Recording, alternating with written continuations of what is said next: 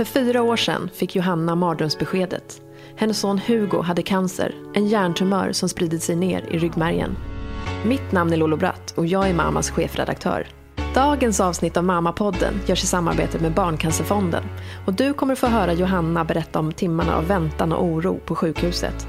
Om vänner som sviker och om att som familj bara kunna leva i nuet.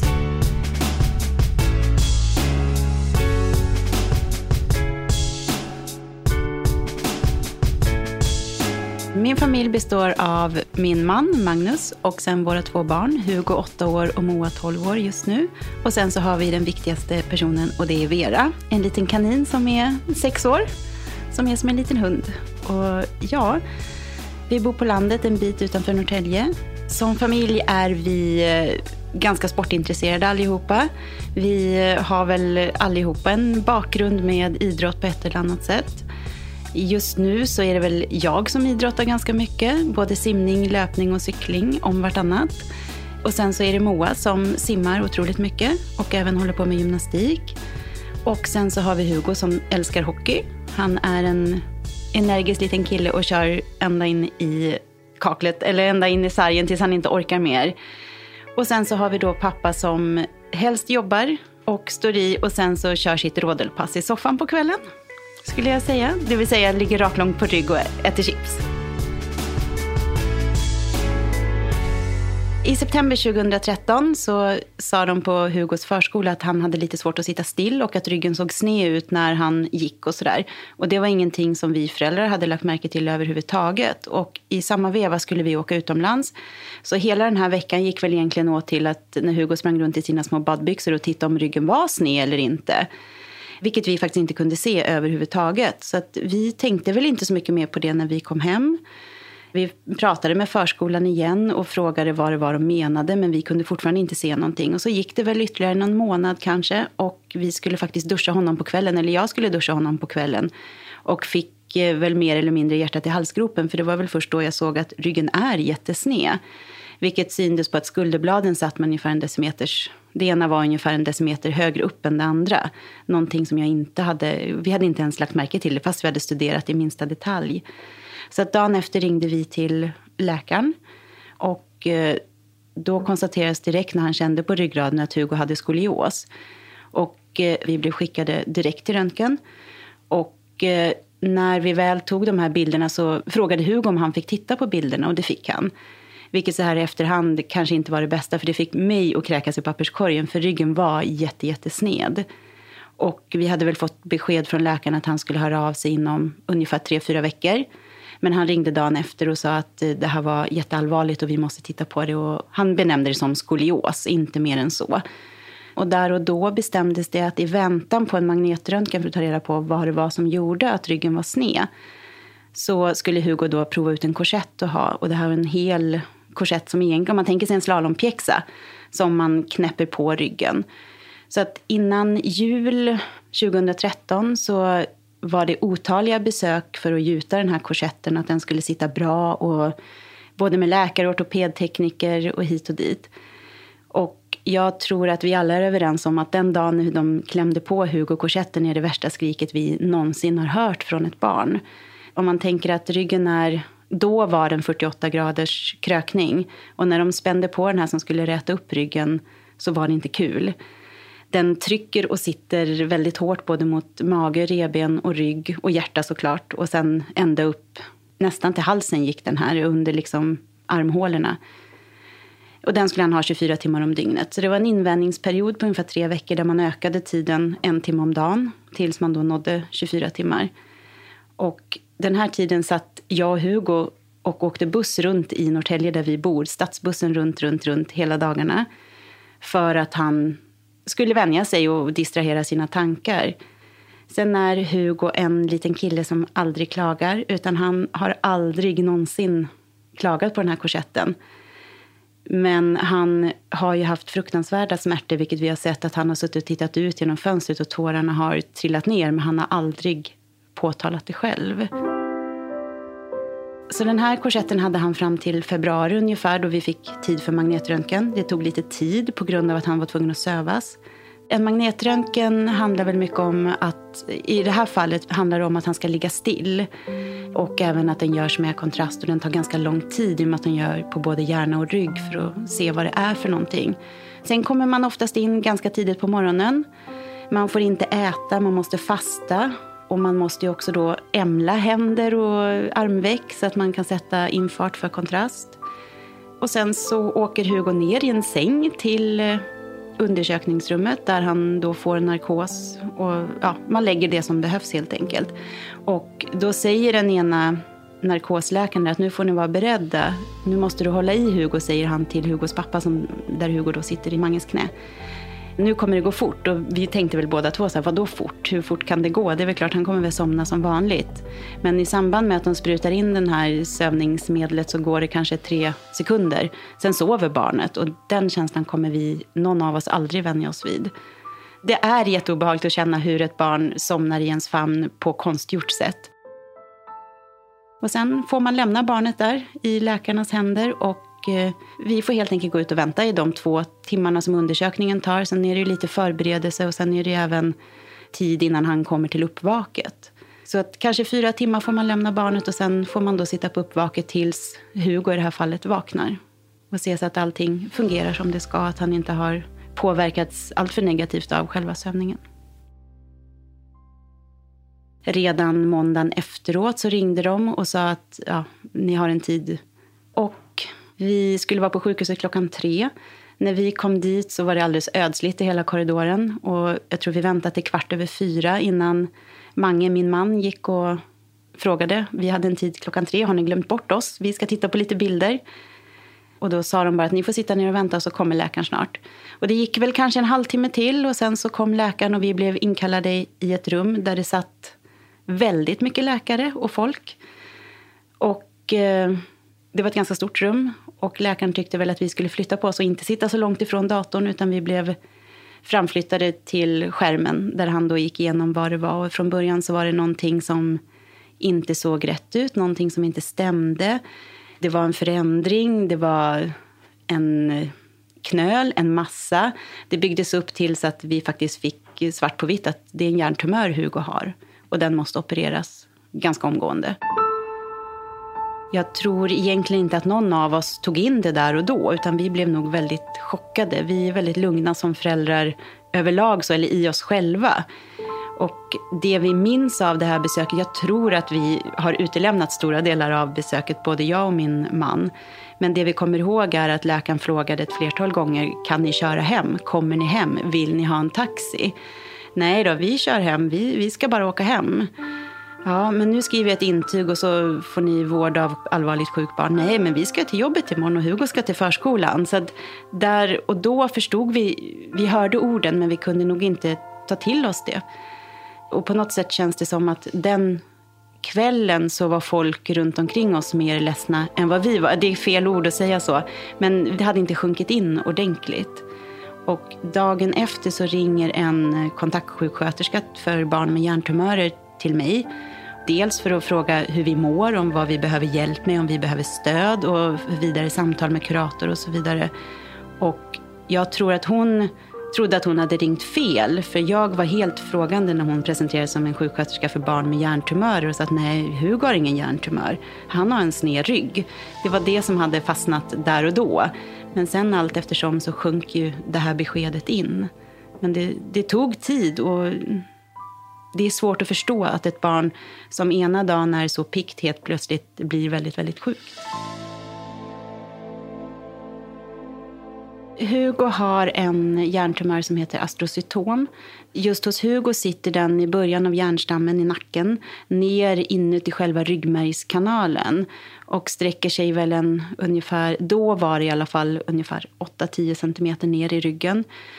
Och i och med att den sitter då Inuti ryggmärgskanalen så har den tryckt på ryggraden som gör att ryggraden har krökt sig och blivit liksom sned. De var väldigt noga med i det här samtalet att tala om att just hjärntumörer hos barn är ganska outforskat. Då var det det. De kan te sig väldigt olika. Man vet inte hur de beter sig. Men den här typen som Hugo har, den blir mer och mer elakartad.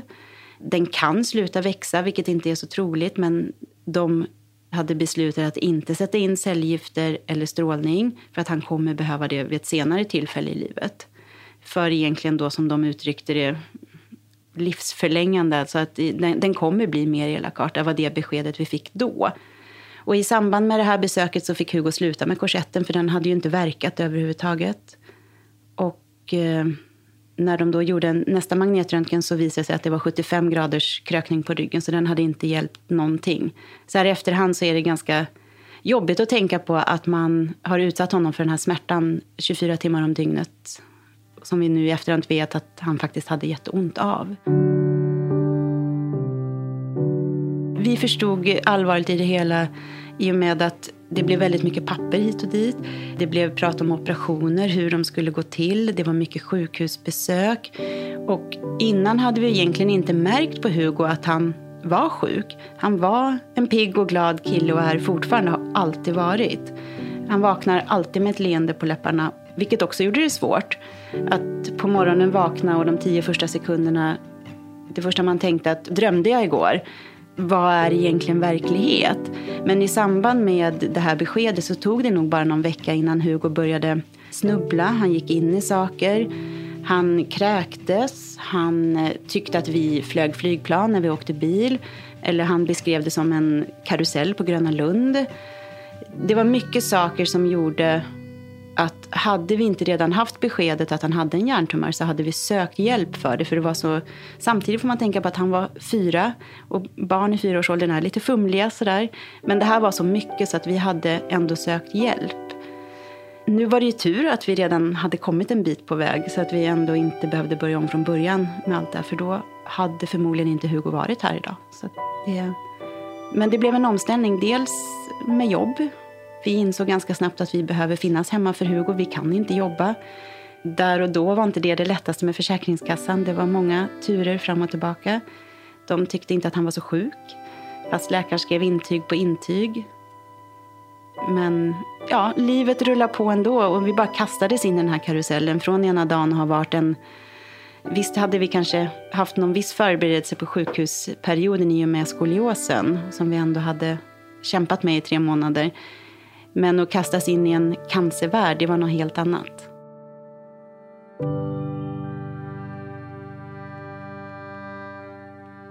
Operationen var i maj, nu är det ju fyra år sedan. Det var en tid som hade föregåtts av väldigt, väldigt många sjukhusbesök. I och med att han också då var tvungen att opereras för skoliosen så visste de inte hur de skulle göra den här operationen. De hade, vad vi förstod, egentligen inte gjort någon sån operation innan.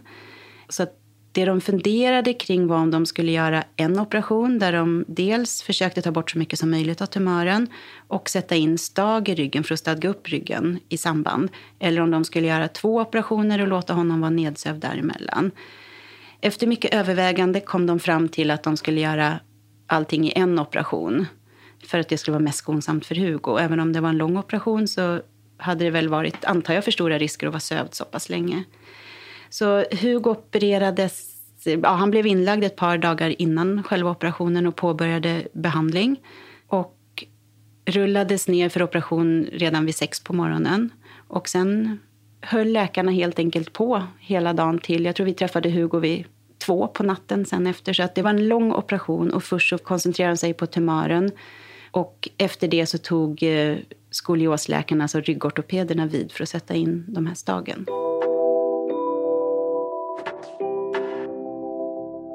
Under själva operationen så var vi nog ganska skärrade allihopa. Jag vet att vi hade våra, min mamma och pappa var med, alltså Hugos mormor och morfar. Och även Hugos faste var med under den dagen. Dels för att distrahera våra tankar men också för att finnas som ett stöd. Vi visste, hade fått information av läkaren ett flertal gånger kring riskerna med den här operationen. Och de stora riskerna var ju dels att Hugo förmodligen skulle kunna bli förlamad från axlarna och neråt i och med att den satt så illa till. Det var väl egentligen den utgångspunkten vi hade, att vi nästan kunde, jag ska inte säga förvänta oss, men att han faktiskt inte skulle vara lika, kunna fungera som han hade gjort innan. Och under själva operationen så försökte vi väl äta, dricka kaffe, ta en promenad. Man ville bara ut egentligen från sjukhuset men samtidigt ville man inte lämna sjukhuset för man ville vara så nära som möjligt. Jag minns att vi tog en promenad i Hagaparken mitt på dagen och just när vi går den här promenaden så ringer en av neurokirurgerna och talar om att de inte har några signaler från Hugo längre. Så att han var riktigt risig där. Sen eh, lyckades de få igång honom igen och försökte ta bort ännu mer av tumören men avbröt sen den operationen. Alltså de kunde inte få bort mer utan då hade det varit tokigt för honom. Så det är självklart en jättejobbig tid när man sitter på sjukhus. Och jag, jag vet inte om jag minns så mycket mer än vissa fragment egentligen under den dagen. Jag tror inte att vi fick i oss någon mat till exempel.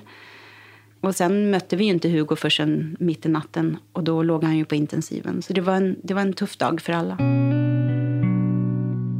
Efter operationen så låg han på intensiven ganska länge. Första dygnen så kunde han inte röra sig överhuvudtaget. Han kunde inte vicka på tårna, han var inte ens kontaktbar. Han var grå. De få tillfällen när han vaknade till liv så skrek han egentligen bara. För att han hade ont och visste väl egentligen inte var han var, tänker jag heller. Det var en jättetuff period. Det är en av den värsta tiden i våra liv, måste jag nog säga. Och jag tror att man hanterar det olika.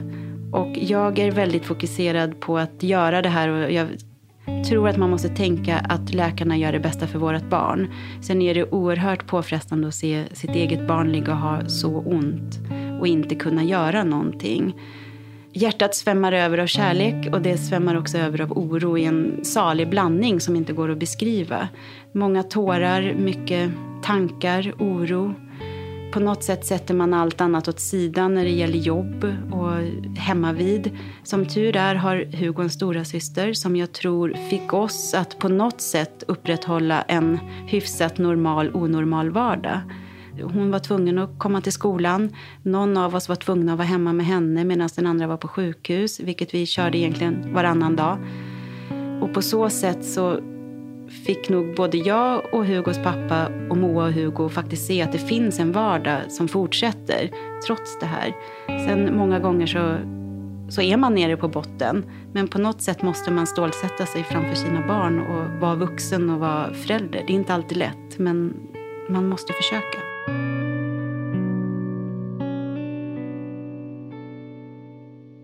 Efter operationen så kunde Hugo inte röra sig från början. Eller han kunde helt enkelt inte röra sina ben. Och han låg ju still där han låg och fick väl en del både liggsår och, och andra saker som komplikationer ut efter operationen.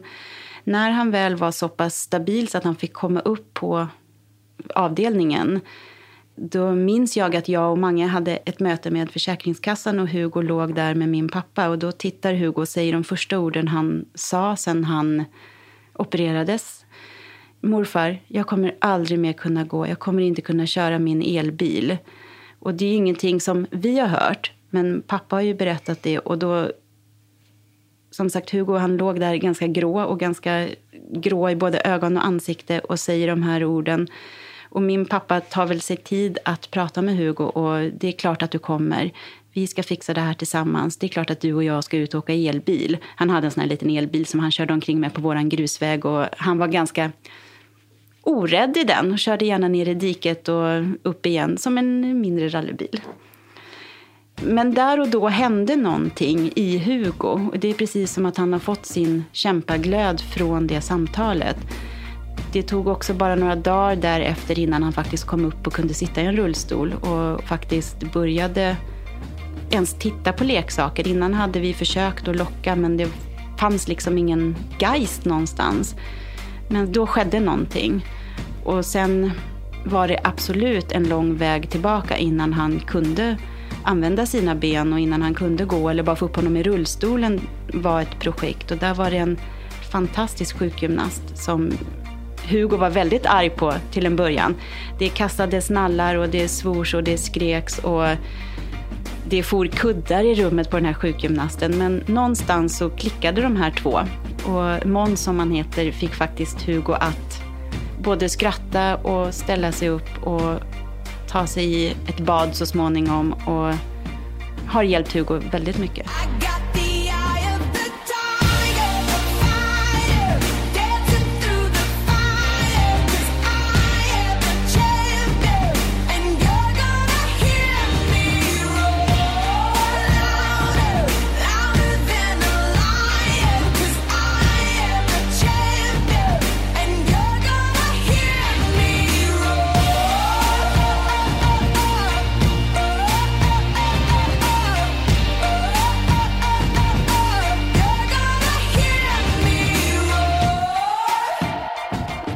Hugo var ju kvar på sjukhuset egentligen hela sommaren. Det här var i maj och hela sommaren tillbringades väl mer eller mindre på sjukhus. Han fick till en början komma hem på permission, bara någon timme. Men det var guld värt för honom att åka den biten och få komma hem och träffa Vera, då, kaninen. Få ha henne i knät bara en timme. Det, det var mycket värt som han levde på resterande dagar på sjukhus. Sen när vi väl kom hem så hamnade man i en annan slags vardag. Sjukhuset är en, där vill man inte vara, men det är ändå en trygg miljö. Man har den hjälp man kan påkalla om man behöver någonting. Det finns folk som faktiskt kontrollerar att Hugo är okej, okay, att han får det han behöver. Nu när vi kom hem så skulle vi på något sätt göra det här själva med ett barn som inte kunde stå, han kunde inte gå på toaletten, han vi fick bära honom, men vi kunde inte ta i honom för att det gjorde ont. Och han satt mer eller mindre i rullstol hela tiden. Och det är inte så lätt att anpassa ett hem efter en rullstol heller. Samtidigt så tror jag att att få komma hem gjorde väldigt gott för Hugo. Hans hemmamiljö och han får känna igen sig av sina saker. Även om det fortfarande präglades av hur många sjukhusbesök i veckan som helst. Och framförallt sjukgymnast, det var neurologer, ögonläkare. Det var väldigt mycket sjukhusbesök och är fortfarande. Men han piggade på sig allt eftersom och jag var den som var hemma. Hugos pappa är egen företagare så det är lite svårare för honom att vara hemma. Efter ett par månader så fick Hugo åka och hälsa på sin förskola. Vilket också var bra för honom. Han var väldigt orolig innan vad folk skulle tänka, eller barn skulle tänka när han kom i rullstol och inte kunde gå, för då kunde han fortfarande inte stå ja, vi hittade någon slags normal, onormal vardag hemma. Och det var många gånger, han kanske fick feber, han fick ont, han kände inte sina ben, han kunde inte röra tårna. Han kunde inte gå på toaletten på ett dygn och då var vi tvungna att åka in helt enkelt och blev inlagda gång efter gång. Men så småningom så blev han starkare och starkare tills det då var dags för nästa operation i och med att han behöver förlänga de här stagen var femte, var sjätte månad. Så precis när han egentligen har blivit hyfsat bra, då skulle han opereras igen. Och så har det varit sedan 2014. Han har opererats var femte, var sjätte månad. Åren efter den här stora operationen har varit omvälvande. Det har varit otroligt mycket oro samtidigt som det också har gett en, en helt annan syn på livet. Jag skulle nog säga att vi har blivit mer ödmjuka för livet. Vi tar vara på de små sakerna. Det behöver inte vara stora saker. De kommande åren därefter var påfrestande på alla sätt. Både vad det gäller jobb, men också aktiviteter och framför allt att kanske träffa vänner, göra saker, planera saker. Det var också ett sätt att se hur många vänner faktiskt gled ifrån. Som helt enkelt inte finns kvar på samma sätt idag som de gjorde innan men som man kanske trodde att man stod väldigt, väldigt nära. Många har tagit så pass illa vid sig så att de nästan inte kan möta oss längre. De vet inte riktigt vad de ska säga, de vet inte hur de ska bete sig. Vissa vänner har varit otroligt eh, bra eller liksom givit väldigt mycket av sig själva. Det kan handla om att det har kommit med en liten matlåda hängt en tvätt eller liksom bara tagit sig för utan att fråga. Sen är det många, faktiskt många nära vänner som vi trodde var nära som har försvunnit. Och det är tråkigt.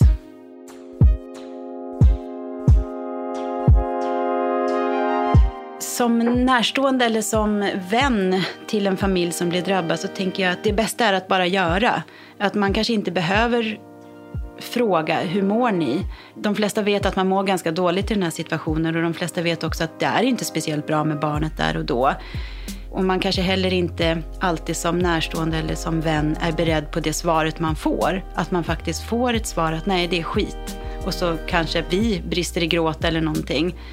Och istället för att inte ställa en fråga eller att inte ens visa sin omsorg. Skicka ett meddelande och bara skicka en kram, skicka ett hjärta. Kom med en matlåda. Sådana här små praktiska saker. Jag tror också att är man en familj som är drabbad så har man inte tid att fokusera på att be om hjälp utan man är så inne i att klara av det själv. Samtidigt som det är ett virvar av allting. Och de här små sakerna som att bara komma förbi sjukhuset med en kola, det kan vara jätteuppskattande. Och kanske faktiskt bättre många gånger än att man återigen ska behöva dra hela historien, hur mår ni? Eller att man som förälder ska hitta på en ursäkt och säga att det är bra för att man inte orkar.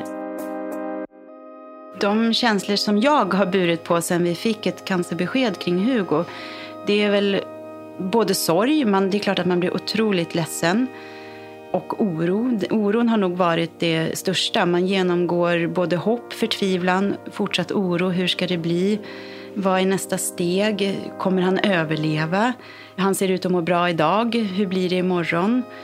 Sen hur vi har hanterat det, vi har nog hanterat det i vågor båda två. Att vi har stöttat varann. Vi har varit nere och väldigt ledsna i början samtidigt. Sen har vi nog stöttat varann och sett nu behöver du det här, nu behöver jag det här. Så att det har alltid varit en av oss som kanske varit lite starkare hela tiden fast i olika omgångar. Och det är också viktigt att man låter varandra vara ledsen och nere.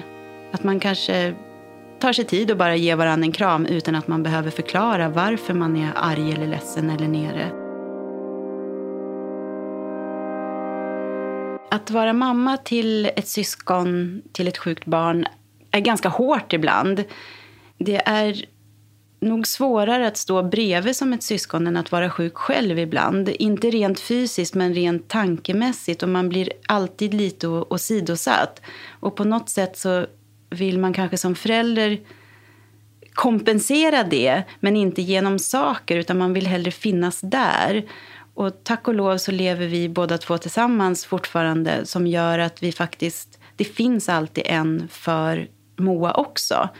Oavsett om Hugo är på sjukhus eller inte. Och jag vet att hon kommer till båda av oss. Sen krävs det ju mycket, oavsett om man har ett sjukt barn eller inte som förälder, för att trygga sina barn. Och sen tror jag att det påverkar ju också ett barn att stå bredvid ett sjukt syskon på negativa sätt. Och att finnas där som förälder, det är inte alltid så lätt. Hugo är världens gladaste kille. Han vaknar alltid med ett leende på morgonen. Han eh, strålar och studsar upp ur sängen. Sen eh, är han otroligt glad i skolan också. Sen när han kommer hem så är han så pass trött och han kan ofta vara väldigt ledsen och ibland får vi bära honom från bilen in för att han inte orkar gå. I perioder så tänker han otroligt mycket på sin tumör och hur det ska bli. För ett halvår sedan så var han otroligt orolig över att han skulle dö. Det var långa samtal varje kväll och han var väldigt, väldigt ledsen och nedstämd. Inte så att det kanske syndes i skolan varje dag, men hemma så var det tufft. Och då fick vi genom konsultsjuksköterskan då en remiss till BUP för barn med cancerdiagnoser som har hjälpt honom att på något sätt bearbeta och också sätta ord på vissa känslor. Och jag tror att mycket kan vi göra som föräldrar men det kan också vara bra för barnen att få prata med någon annan än sina föräldrar som de får ha sina samtal i fred med på något sätt. Och han vill inte oroa oss, det vet vi. Han säger inte hur han mår till oss. Så det har varit guld värt för honom. Och just nu tycker jag att han är faktiskt väldigt trygg i sig själv. Han vet att han är sjuk och han säger själv att han funderar väldigt mycket på hur det ska bli i framtiden. Men är också trygg i det som vi har förmedlat till honom, att läkarna gör allt för att du ska få må bra, eller må så bra som möjligt.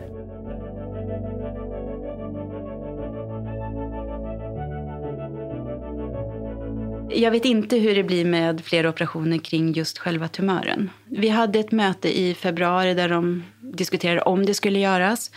I och med att han ändå är så pass påverkad. Han, han är trött och han orkar inte, även om han är väldigt aktiv, så har han en väldigt begränsad ork. Sen kom vi gemensamt fram med läkarna till att det är inte för Hugos bästa att göra en sån operation. Riskerna är för stora att eh, han faktiskt hamnar i rullstol resten av livet. Och utifrån att se honom idag så har han faktiskt ett väldigt bra liv. Han är aktiv, även om han inte orkar. Men han, han är glad och positiv och, och har fått tillbaka de flesta funktioner. Att tumören fortfarande är kvar var till en början jättejobbigt. Vi tänkte väl att vi ville ha beskedet av läkaren i samtalet efter operationen att nu är allting borta. Istället fick vi höra att ungefär 70 procent är kvar. Och vår första tanke var gör vad som helst, operera igen, bara få bort den. Nu vet vi att så lätt är det inte, det är för stora risker. Och som sagt, Hugo har ett bra liv idag, eller utifrån sina förutsättningar. Vi kan nog många gånger, både jag och Hugos pappa, tänka att, att vi vill ha bort tumören. Det är ju såklart det enda vi vill och det enda Hugo vill. Samtidigt så handlar det väl om att acceptera att den är där och läkarna faktiskt följer upp den kontinuerligt med ganska täta kontroller och har koll på den. Så på något sätt får man lita på att de gör sitt jobb och att de inte gör någonting som är skadligt för Hugo. De gör det bästa för honom.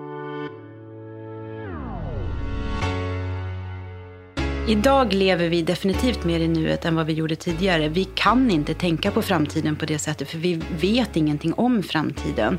I sådana fall skulle det bara bli spekulationer. Givetvis är det så att man tänker på framtiden ibland och det är någonting vi som vuxna diskuterar. Hur tänker du? Hur känner du? Hur, hur tänker du kring det här beskedet? Och det är klart att vi är ledsna över de beskeden vi har fått ibland. Att vi vill ju att Hugo ska må så bra som möjligt. Men skulle vi tänka på framtiden så skulle vi bli galna och därför är det nog bättre att tänka på både tänka och leva här och nu och göra det bästa för varje dag egentligen. Vi är glada så länge vi får ha Hugo så här pigg. Sen tänker man vidare så, så är det klart att vi har en oro båda två. En ganska stor oro för hur kommer det bli för Hugo.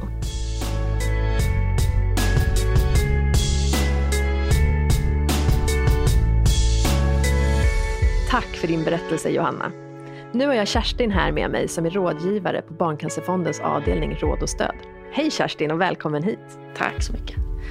Jag tänkte börja med att ställa frågan, hur vanligt är det med barncancer? Det är ungefär 300 barn per år som får en ny cancerdiagnos. Sen är det så att behandlingen av de olika diagnoserna, eller olika cancersorterna, de tar lite olika lång tid. En del tar några månader, ett halvår, men eh, till exempel en leukemibehandling tar, om inget händer som förlänger behandlingen, så tar den två och ett halvt år. Så 300 nya per år, men varje år så är det tusen barn som är under behandling därför att de tar just olika lång tid. Hur brukar familjen påverkas vid en diagnos? Alltså hela familjen påverkas ju och är berörda. Allt ifrån det sjuka barnet och föräldrarna men också syskonen och det nära nätverket. Men även längre utanför nära nätverket. Vänner, familj, föräldrarnas arbetsplatser kommer att påverkas. Barnens skola, förskola kommer att påverkas. Därför att det här är en väldigt allvarlig diagnos att få. Det berör alla. Alla kan på något sätt relatera till det. Men det är som att det är extra svårt när ett barn som drabbas av något så här komplicerat som cancer är. Och inte bara själva diagnosen utan behandlingen är ju också väldigt, väldigt tuff. Så det är klart att alla påverkas. Alla kommer att påverkas av det. På vilket sätt? Man kan ju förstå såklart hur den närmaste familjen påverkas. Men om man ser liksom till det yttre nätverket. Hur, hur påverkas arbetsplatsen? Hur påverkas vänner, bekanta, förskolorna? Ja, alltså tyvärr så är det ju så att en del vänner som när mamman beskriver försvinner ju på vägen. Kanske för att det är svårt att veta riktigt hur man ska bete sig. Man relaterar kanske till att man själv har barn. Och hur skulle jag klara av det här? Jag skulle inte klara av det här. Och som det vanliga är väl att man säger att jag vet inte vad jag ska säga. Och sanningen är ju att man behöver faktiskt inte säga någonting. Och det kanske räcker med att säga att jag vet faktiskt inte vad jag ska säga.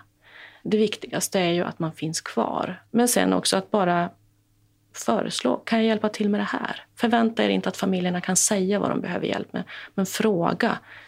Kan jag byta däck? Eller kan jag klippa gräset? Eller är det okej okay om jag tvättar en maskin? Jag kan hämta tvätten och tvätta en maskin. Då är man ju med på tåget och det skapar ju också faktiskt samtal eller dialog. Mm. Eller hämta syskon till träning eller skjutsa till träning eller vad det nu kan vara. Jättebra tips, verkligen. Det tyckte jag också var så starkt, det som Johanna berättade, just hur vännerna försvinner. Och det låter så ofattbart. Men de tipsen som du ger är ju väldigt, väldigt konkreta. Och hon nämner ju också det här med att bara skicka ett emoji-hjärta till exempel. Att det kan betyda väldigt, väldigt mycket.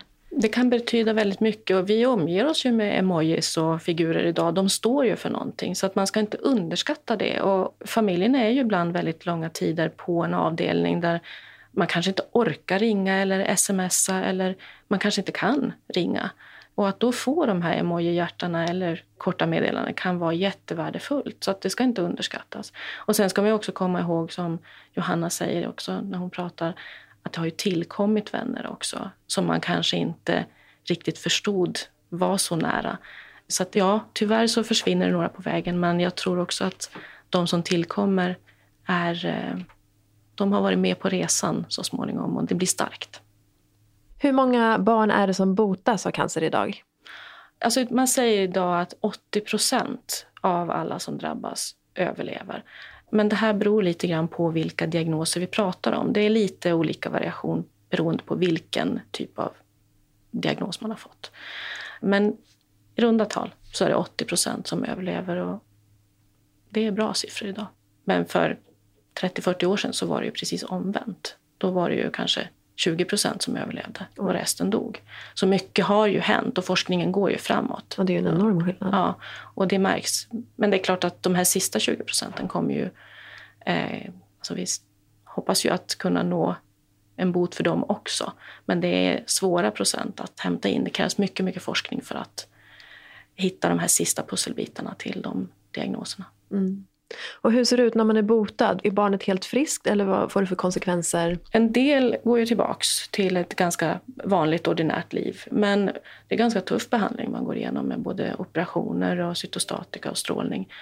Så att det kan ge effekt. Och de här sena komplikationerna ser man inte alltid på en gång. Utan det kan behöva gå ett tag när man ser att barnet är tillbaka i skolan och det inte riktigt funkar som innan eller att de är väldigt trötta eller det tar längre tid att lära sig saker. De får nya utmaningar, nya problem att hantera. Så nej, alla blir inte helt återställda. Men sen så kan det också få effekter på andra organ som skadas av den behandling du får, både av cytostatika och strålning, som kommer att kräva återkommande, kanske livslång uppföljning i sjukvården. Och det gör ju att du aldrig riktigt kommer ur det här.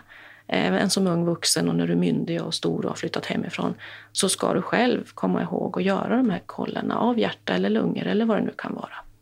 Så att komplikationer kan vara ganska många och på olika områden men alla drabbas ju inte av alla komplikationer. Hur jobbar ni på Barncancerfonden? Alltså vårt uppdrag är ju att fungera som en informationskanal men också ett stöd till de här drabbade familjerna och unga vuxna, syskon det nära nätverket mor, far, föräldrar. Sen är ju forskning också en viktig central del. Barncancerfonden finansierar ju forskning kring just barncancer och det är också en stor och viktig uppgift. Vi samlar in pengar för att kunna göra de här sakerna, både finansiera forskning och information och material och eh, stöd till de här familjerna. Här utgör ju också föreningarna. Det finns ju en barncancerförening kring varje barncancercenter. Och de drivs ju ideellt av andra drabbade familjer, föräldrar, unga vuxna som själva har varit i samma situation som familjer som idag får det här beskedet. De har särskilda träffar, kan ha möten för föräldrar, syskon och eh, drabbade barn kan ha särskilda möten eller träffar. De har också aktiviteter för far och morföräldrar. Och eh, far och morföräldrarna beskriver ju själva att de hamnar ju i en dubbel sorg. Sorgen över att deras vuxna barn nu har det så tufft därför att deras barn har fått en så svår sjukdom eller en svår diagnos eller en svår situation. Men också sorgen över att barnbarnet, det här nyaste tillskottet och den här oskyldiga lilla generationen, att de är så tufft drabbade. Och många far och morföräldrar säger att jag skulle ta det på mig själv. Och det tror jag verkligen att de menar. Och ibland så är det så att de är ju en generation bort. Vi vet att både syskon och de sjuka barnen faktiskt skyddar sina föräldrar. De vet att mamma och pappa är ledsna nog ändå.